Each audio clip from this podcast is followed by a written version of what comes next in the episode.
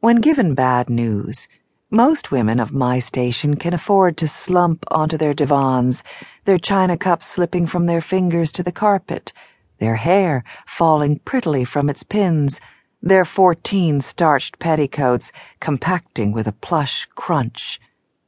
I am not one of them.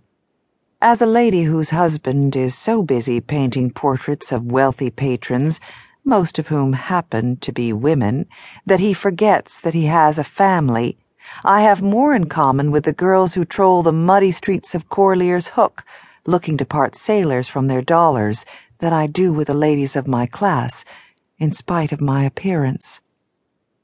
This thought bolted into my mind like a horse stung by a wasp that afternoon at the office of the Evening Mirror.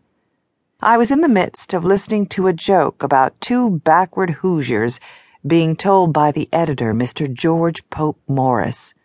I knew that the news Mr. Morris was obviously putting off giving me must not be good.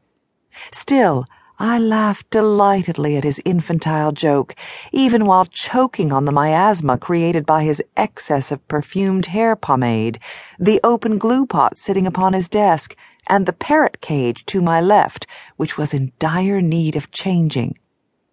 I hoped to soften him, just as a hooker softens potential customers by lifting a corner of her skirt. I struck when Mr. Morris was still chuckling from his own joke showing teeth brushed with particular care before I had to set off to confront him after a silence of 22 days, I said, About the poem I sent you in January. I trailed off, widening my eyes with hopefulness, my equivalent of petticoat lifting. If I was to become independent, I needed the income. No sailor considering a pair of ankles looked more wary than Mr. George Pope Morris did at that moment although few sailors managed to achieve the success he had at toilet, particularly with his hair. Never before had such a lofty loaf of curls arisen from a human head without the aid of padding. It was as if he had used his top hat for a mold. Whether by design or accident, one large curl had escaped the mass and now dangled upon his forehead like a gelatinous fishhook. Might you have misplaced it? I asked lightly. Maybe he would appreciate putting the blame on his partner. Or perhaps Mr. Willis has it. His gaze slid down to my bosom, registered the disappointment of seeing only cloak, then snapped back to my face. I'm sorry, Mrs. Osgood. To be quite frank, it is not what we are looking for. I'm certain that your female readership would enjoy my allusions to love in my descriptions of flowers. Mr. Rufus Griswold has been so kind to include some of my poems in his recent collection. Perhaps you've heard of it?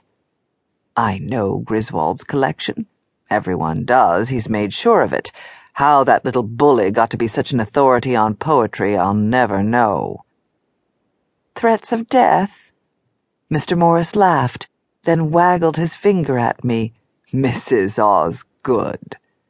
Quickly, before I lost him, my own book, published by Mr. Harper, The Poetry of Flowers and the Flowers of Poetry, sold quite well. When was that? he asked distractedly. Two years ago. Actually, it was four. As I thought, flowers are not what is selling of late. What everyone is interested in these days are shivery tales, stories of the macabre. Like Mr. Poe's bird poem? He nodded, causing the great greased curl to bounce. As a matter of fact, yes. Our sales soared when we brought out The Raven at the end of January. Same thing happened when we reprinted it last week. I suspect we could reprint it ten times, and it wouldn't be enough. Readers have gone raven mad. I see. I didn't see. Yes, I'd read the poem. Everyone in New York had, since it had first been published the previous month. Even the German man who sold newspapers in the village knew of it. Just this morning, when I asked him if he had the current issue of the Mirror, he'd said with an accent and a grin, Never more.